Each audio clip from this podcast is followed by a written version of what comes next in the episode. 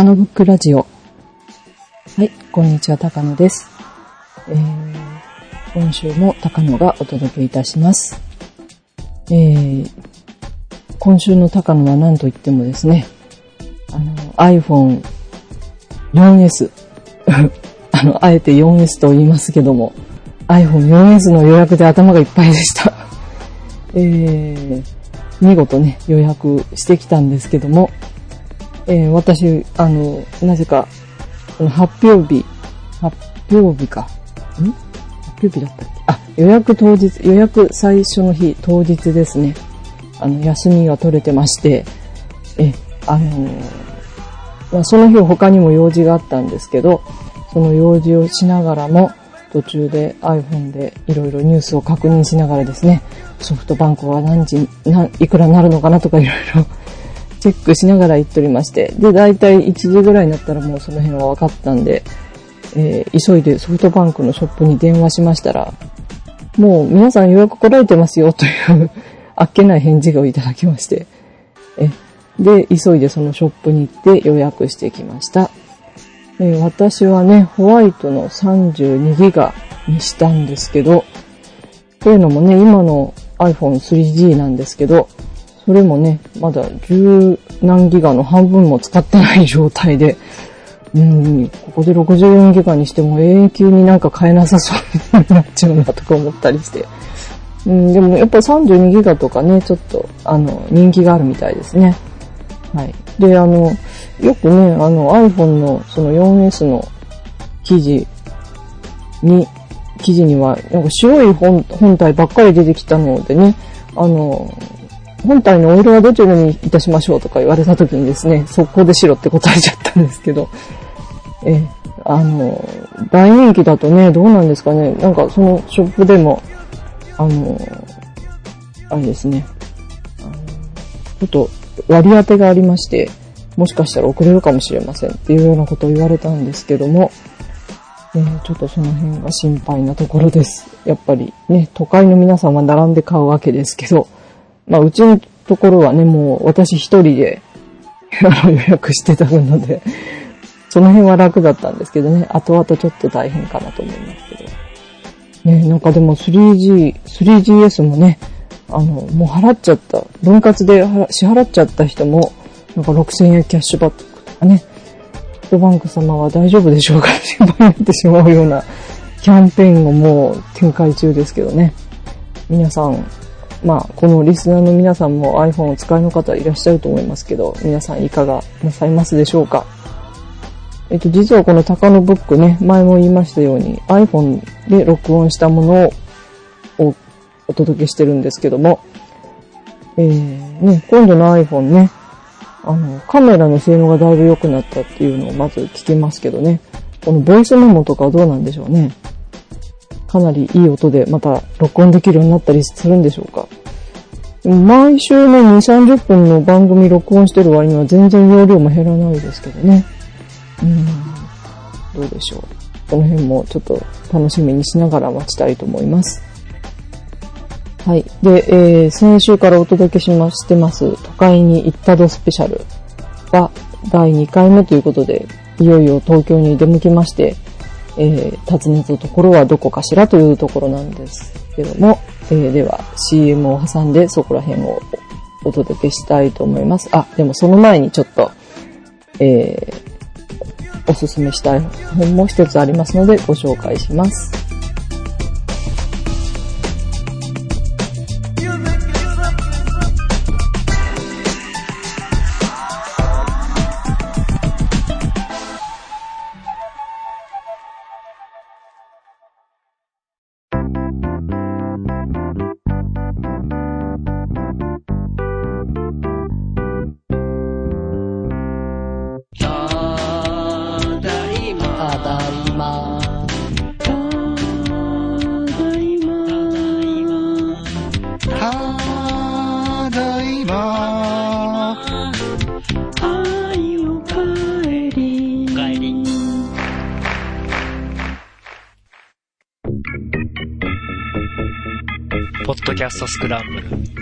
ル。ただいまは毎週土曜日配信。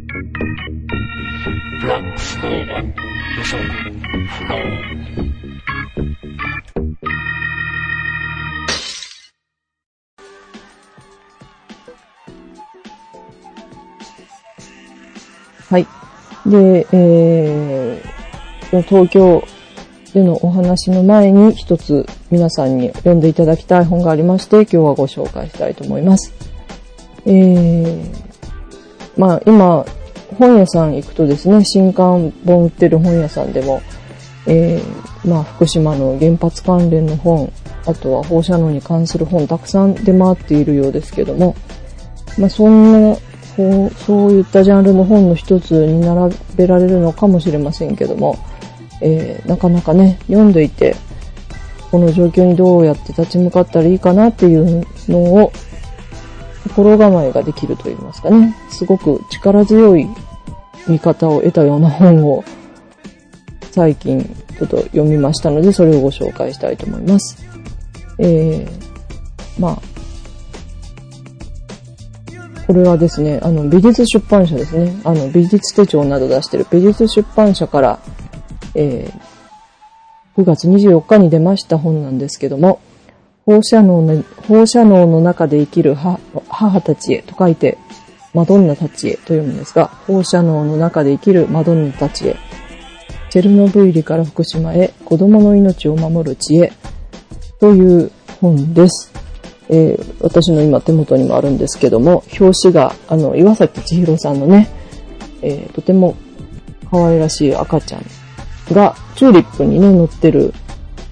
チューリップの中にね、赤ちゃんがいる、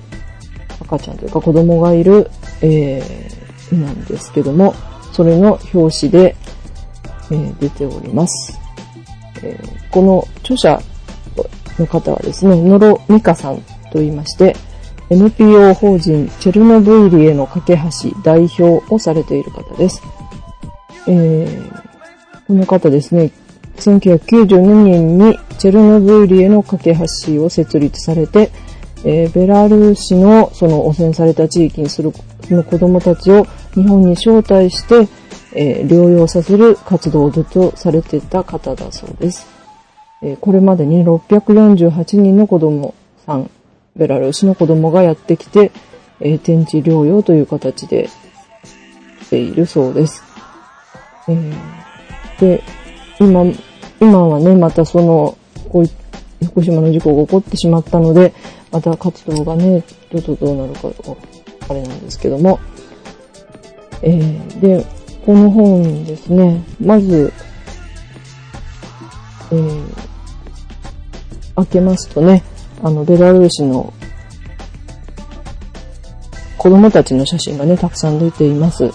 えー、で、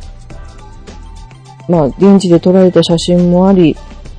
あとは、あの、天地療養してる、日本にね、北海道ですとかそういうところに招かれて元気になっている子供たちの写真もたくさん出ています。はい。で、それでですね、まあ、このこの本を私が読んで一番力強くというか、心励まされたというか、まあ私はもう結婚してませんし子供もいないわけなんですけども、えー、やっぱりね、私と同年代の女性の方々はね、もちろん子供いらっしゃる方たくさんいると思うんですけど、えー、この福島の事故に関してね、やはり自分、ご自分の子供さんを守りたいという思いの方ほとんどというかもう全員だと思うんですけども、そういった中でどう行動していけいけばいいのかっていうのがね、本当3月11日以降、本当なんか、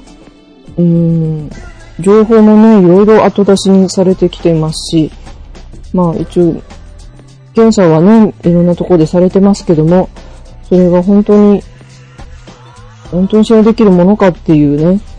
どうもこれまでの食品偽装の問題も含めて、そういったところでね、心配になる事象とかたくさんありますし、あとは、なんか給食にね、そういった放射能が含まれたものが出てった可能性があるみたいな報道もたくさんされてますのでね。で、まあ、あの、で、まあ、福島の方々はですね、まあ、避難された方もたくさんいらっしゃいますけども、現地に残っていらっしゃる方もたくさんいるわけで、そういった方がね、これからこの中でどうやって暮らしていけばいいのかなっていうのは、本当、うん、なかなか毎日メディアを通してとか、そういうところで見ても迷ってしまう日々なんじゃないかなと思います。こうすればいいっていう確証がね、持てる方法っていうか、そういうのがなかなか見つからないというか。まあ実際私なんか見てるとね、放射能のこと本当分かってないんだなということが多いんだなっていうふうに感じるわけなんですね。まあ、広島に原爆が落ちて、えー、それから原発ができて様々な事故も起こって、チェルノブイリも起こってるわけなんですけども、まあ、それの蓄積が全然こう、生かされていないような気もしますし、ということをね、考えていたんですけども、でその中でね、そういう中でこの本の存在を知りまして、んまあ、この私の知り、知ってるものがこの編集に携わってるわけなんですけども、えー、で、これもね、読んでみたんですけども、うん、あの、もう本当意外なところにね、この放射能と立ち向かう方法があるっていうことをまず知ることができました。えまあ、それはぜひ読んでみて実感していただきたいんですけども、やはり、うん、まあ私もね、その、広島に昔、小中学校の頃住んでたっていう経験もありますし、その中で思ったことはね、ああいう大変な状況になった中で生きてきた人たちどういう風に来てこられたんかなっていうのをね、とても不思議に思っていたというか、うん、そういった体験素晴らしいなと思ってたところなんですけども、うん、あの、そのチェル、この本の中ではですね、そのチェルノブイリの事故で影響を受けたベラルーシの人たちがどういった普段生活をしてて、あの、どういうふうに、この放射能汚染という問題と立ち向かってきたかっていうのが本当わかりやすく記されています。まあ、もちろん対策できなかった面もあるわけですね。3年間汚染地図というのが公表されなくって、あの、放射能汚染された食物をどんどん取ってしまった結果、ガンガンで発発がね、あの、出ているという話も出ているんですけども、その中でもね、あの、それを克服して前向きに来てらっしゃる方々の話もたくさん出ている本なんですね。うん。あの、結婚して子供生まれたっていうチェルノブイリのね、子供たちの話も出ています。はい。で、その決め手となることが本当自分の身近にあることだったっていうのはね、本当私にとって意外なことでしたし、なんか希望ではないですけど、うん。まあ私なんかね、特、あの、本当福島に住んでるわけでもないんですけども、まあ、とても心配してる中の一人ではあるんですけども、うん、これからの問題としてね、こう、こういうとこになった時にどう立ち向かっていけばいいかとか、それに立ち向かっている人にどう支援していけばいいかっていう目印がね、この本にはあると思うんですね。はい。あの、この本ね、ぜひ読んでみていただきたいと思います。まあ、マダムたちというタイトルもついてますけど、もちろん男性の方にも読んでいただきたいですし、若い人、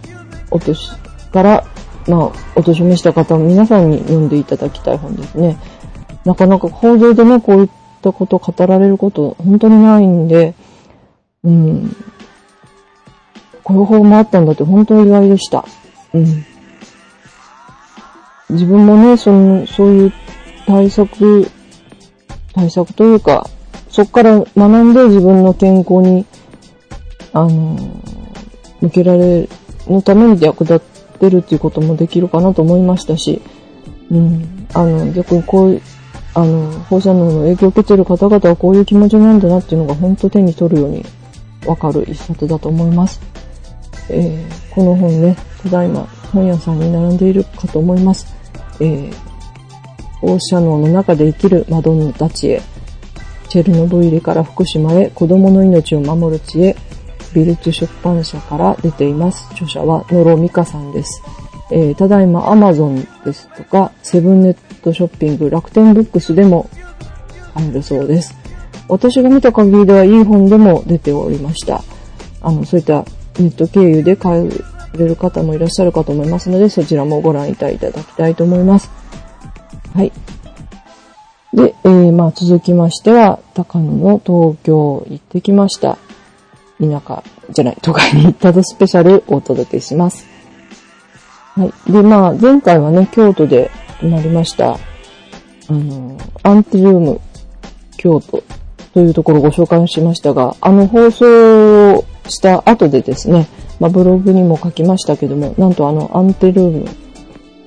えー、京都はですね、グッドデザイン賞を受賞したそうなんですね。はい。私も、あの、グッドデザイン賞好き、好きなので、思わずそのデザイン賞の一覧を見ていたらですね、なんとあの、アンテルームの建物写真が出てましてびっくりした次第なんですけど、あれはさすがに受賞するだろうなと思いました。うん。まあ、デザインといってもね、こう、リサイクル、リサイクルというか、リユースというか、うん、リフォームというか、それで、それをして新しいものを作り出したっていうところもいいのか、良かったのかなと思いますけどもね。はい。で、まあそのアンテルームで、えー、一日、一日というかね、こうしまして、朝、結構早めに出たんですけどね。うん、朝のご飯も美味しかったんですけど、まあ、あの、朝ちょっとやっぱり足が痛むんでね、まだ、ちょっと、あの、また楽してタクシーで 京都駅まで行っちゃったんですけど、そのタクシーの中からね、上りが見えるんですよね、京都の街。八丈口まっすぐ南に行ったあたりの街なんですけど、そこ通ってる時に上りが出てまして、なんと時代祭りって染め抜いてあるんですね。いや、私びっくりしまして、あの、タクシーの運転手さんに聞きましたら、ああ、この辺の地元の祭りなんですけどね、っていうことなんですね。うん、本当身近なお祭りみたいですけど、で、私がもう、こういったお祭りでもね、身近な、町内の祭りでも時代祭りってつくのすごいですねって言ったら笑っておられたんですけどね。それが本当すごい印象的に残りました。はい。で、まあ、行きも新幹線でね、本当駅に着いたらすぐ切符取って出かけたんですけど、うん、あの、雪の時はね、あの、富士山も見えるぐらいでして、富士山がね、なんかちょびひげみたいな関節してまして、雪、あの、新幹線のね、あの、多分、操縦、操縦士というんですか？運転手さんがアナウンスしたぐらい、今日は綺麗に富士山が見えておりますっていうんで、見たらですね、ほんと、9分のぐらいから上が関節しててですね、とても、またそれは見たこともない関節の仕方だったので、それもとても新鮮だったんですけどね。雪の時はね、あの、iPhone ね、Wi-Fi が使えたりしてて、それもびっくりしましたね。はい。あの、iPhone いじってる人、ほんとこの旅行でたくさん見かけたんですけど、で、あの、新幹線のね、車内でも、まあ大阪と東京間だけらしいんですけどね、あの、Wi-Fi が使えるということで、この 3G のマークではなくてね、あの Wi-Fi の扇の形みたいなマークが出た時はまたびっくりで、そんなに行きが混んでなかったんですよね。帰りはね、ちょっとね、すごいね、繋がりにくかったんですけど、行きの時はね、あの、とても快適に見れました。で、私がな、あの、席取ったのが本当通路側だったんですけど、残念ながらね、あの、ちょっと前にご紹介しました、あの新幹線から見えるアートですね。あの、島袋、道弘さんの立ち止まるという作品なんですけれど、それはちょっと残念ながら見れなくてですね、まあ今回は富士山を堪能したという感じで、えー、東京に行ってきました。で、えー、今回ね、あの、その、三留愛子さんの展覧会と同時にもう一つね、目的地がありまして、それはね、あの、前々から行きたいと思ってたんですけど、えー、下北沢にあります、えー、アクチュアルプルーフ下北沢というところがあります。これはどういうところかと言いますと、なんと絵はがきをね、ポストカードのお店なんですね。えー、もう1年ぐらい前からしてたんかな。なんか、自分がね、こう、絵はがきを作る際に、あの、まあ、地元で売るわけなんですけども、それ以外にもね、あのもしかしたら絵はがき置いてくれそうなところとかね、そういみ、皆さんどういうところで売ってんのかなっていうのをちょっと、インターネットで調べてた時に見つけたところなんですけど、えー、このアクチュアルプルーフ下北沢というのはですね、えー、ここはですね、場所的には、下北沢駅ですね。小田急小田原線、下北沢駅の南口出てすぐです。ほんと南口のね、なんかちょっと、えー、南口の、S、エレベーターがあるかと思うんですけど、それを降りたところすぐで、出てね、ちょっと左手にあるんです。あの、雑居ビルの2階なので、まあお店の方もね、あの、もううち目指して来られた方は、なかなかいらっしゃらないんですけどね、ってびっくりされてたんですけど、私はもう事前にみっちりこう、Google マップとかでですね、みっちり調べておりまして、なんとか、その、今はね、ほんとストリートビューという、あの、便利なものがありまして、そのお店の外観までちゃんと見てから出かけたんですけど、えー、はい。このお店ね、あの、昼12時からの、12時から夜8時まで営業しているお店です。水曜日定休なんですけども、はい。えー、で、私行ったのはね、私、その時なぜか11時に始まると思い込んで行ってたので、えー、行ったらですね、扉が閉まっててびっくりしちゃったんですけど、ちょっと待って、これは何か違う。水曜日じゃないのに、休みなのは何かが違うと思ってですね、えー、調べに調べまくってのところ、この12時開店というのが判明しまして、まあじゃあそれまでちょっと足もちょっとあんまり歩けないけど、その辺探索しようかなという感じで、下北沢の街を練れ歩いたりしながら待ったんですけど、下北沢の駅前もね、ほんと混沌としてて、なんか、いろんなものがありましたね。まあ、このアクチュアルプロフの裏もそうなんですけど、本田劇場っていうね、あの、劇団関係では有名なところがありますけども、そういうところがあったと思えばね、なんか食堂があったりとか、まあカフェみたいな食堂もあったし、まあ普通にね、あの、まあ回転寿司屋さんとかそんなのもあったんですけど、で、あとはね、なんかスーパーもあったりしたんですよね。ビルに、ビルの1、2階が店舗のスーパーがあったりして、そこも本当様々な品がごったに売ってるんですけど、で、あの、訪ねてるらっしゃる方もね、下北沢って私、若者の街だとばっかり思ってたんですけど、結構ご年配の方もたくさんいらしててですね、結構下町っぽいところもあるようなとこでしたね。はい。で、まあ、この12時になって、ちょっとまあ、12時ぴったりにこのね、お店の人も開けたりするの大変かなとも、思いつつも、えー、まだかまだかと時を過ごしながら、まあ、12時10分ぐらいかな、行ってみたらですね、ちゃんとお店の方いらし、来ていらっしゃいまして、いいですかって尋ねていったら、あ、どうぞどうぞということでね、入らせていただきまして、えー、念願かなって、このアクチュアルプルーフさんを訪ねることができました。でね、あの、本当あの、その広くはないお店なんですけど、えー、なんと、あの、アラーキーさんからですね、えー、あとはまあ、ここで、主に、あの、ポストカード売ってっていう方もいらっしゃいますし、本当様々なジャンルの絵画とか、写真ですとかね、本当様々なジャンルのハガキがもう壁一面に、えー、並べられていまして、またそれの人と人がね、一つがね、とても心がこもっていて美しいものばかりでして、うん、それにまず圧倒されて、で、そこに出ているね、あの、CD 屋さんみたいに、CD とかレコードショップみたいにね、あの、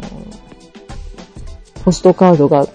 えー、ちょっと腰より、腰ぐらいの高さのね、えー、まあ、棚というか、どう言ったらいいんでしょうね。ああいう、入れるとこあるじゃないですか。あの、レコードをね、ああいう感じに並べられていまして、その量もまたすごいということでね、あの、レコードジャケットを見ながら探すようにね、こう、えー、はがきもね、どんどんその方の昔の作品も辿れるということでね、あの、うん、あの、たくさん、その、表に飾られてる上の方のね、こう、並び、飾り棚に棚並べられてる作家さんの前の作品も、が下の棚に置いてあるということで、ここら辺もね、またじっくり見られる仕組みになってましたね。はい。まあ、あと、お店全体はね、こう木の感じで、とても柔らかい感じがしました。ええ。もうほんと、まあ、3、4人でももうちょっと入るかな。うん、あの、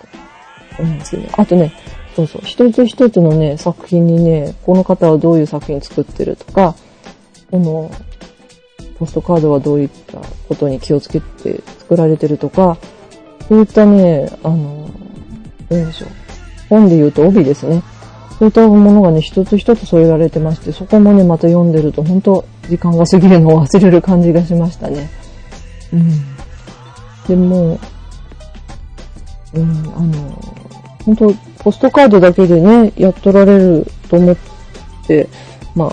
そこはどういったことにね、あの、気をつけながらやっとられるのかなとかね、うん、ぜひお店の人とお話してみたいなと思いながら行ってみたんですけど、まあ、そしたらね、私が選んでたらね、自然にああのお店の方から話しかけてくださいまして、えー、まあ私がね、カメラバッグ、あの、オリンパスのカメラ持ってるのにキャノンのバッグなんですけど、それ持ってるっていうのも気がついてくださってて、まあ、写真撮られるんですかとか、まあ、どういったもの作られるんですかっていうことを尋ねていただきました。まあ、私はね、地元で、あの、ボックスショップで、あの、はがきを売ってるんですけど、全然売れませんっていうようなことを話しまして、え、それはどうしてかなというお話になりましたね。うん。で、まあ、あの、その、このアクチュアルプローフさんは、この、ポストカードをどういった位置づけで置いてらっしゃるかというと、あの、音楽の CD ショップをね、がライバル店なんですとおっしゃってましたね。うん。あの、CD ショップのように、もう、アーティストがね、メジャーでデビューするような感覚でこのポストカードも並べているんだよっていうことをおっしゃってまして。だからこ、ここにね、売り込みに来られる方もたくさんいるそうなんですけど、そういう方にもそういった心構えで来てください。で、だからポストカードもね、ほんとしっかりしたものを出してほしいということでね、お話しされているということを聞きに行ったりしました。で、まあ私はね、まあ昔、このアクチュアルフレンさんのサイトでね、あの、作品募集してる時にオフセットのポストカードじゃないとダメっていうことが書いてありまして、そういったこともね、質問してみたりして、まあそれもその CD ショップに対抗すべくる商品を作るためにの、まず、一つステップかなというところも聞いたんですけど、うん、あの、で、まあ自分でもそういうものを作ったりとか、あとまあ自分の借金をしてるんだけど、全然売れませんということもお話ししてたらですね、うん、あの、それを、そ、そこで、そのお店で何をしたいかとかね、あの、そのお店の人がどういったものを出されているかという傾向ですとかね、そういったものもなんかすごくよく聞いてくださって、でそこで私が何をしたいかっていうのもね、なんか、うん、私そこに行くまではね、なんかこう、まあ、そこの、私が出してるボックスショップで、なんで売れないのかっていうことも、まあ、しばらく考えてましたし、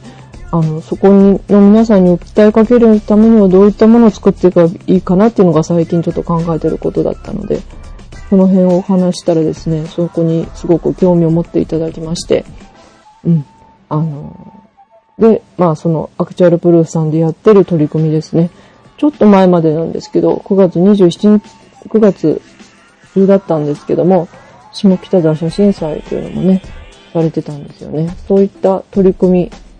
をどういうふうにしてきたかっていうことをお話しくださったりね。あと、まあ、周りもね、結構助けてくれるもんだよということもお話しいただきましたね。あの、下北沢の写真祭やるときに、いろんなところに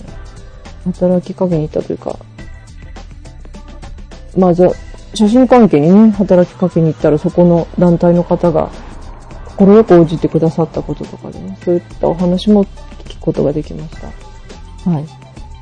あの、東京写真週間の一環だったみたいですね、このイベントね。うん。あの、ほんと、下北沢の街の写真を一つ、あの、パンフレットに載してですね、それ、そこを撮ってきてください。あの、一般の方にね、そこを撮ってきてくださいっていうフォトコンテストをやったりですとか、あとは、あの、写真のストラップを作りますっていうイベントをしたりとかですね。そういった本当、写真を使っての、まあ、写真をただ見るだけじゃなくてね、写真を使って何かするっていうことを目指したその写真祭をやったっていうことをお聞きしまして、うん。で、まあ私がね、その、地元に帰ってどういうふうな動きをしてみるかっていうところまでね、いろいろ、あ、なんかこうヒントをいただいたりとか、うん、あの、したんですけどね。うん、その辺の話、本当結構ね、お店に2時間ぐらいさせてもらったんですけど、うん、そういう話がね、まあ、東京に出てきたっていうことがね、ほんと不思議な気がしました。不思議というか、ありがたいというか、うん、とても嬉しかったという。うん、とても嬉しかったですね。うん。あの、うん、自分のやってることがね、本当自分だけのことかなと思ってたりしてたんですけど、そうやって人とお話ししてみるとね、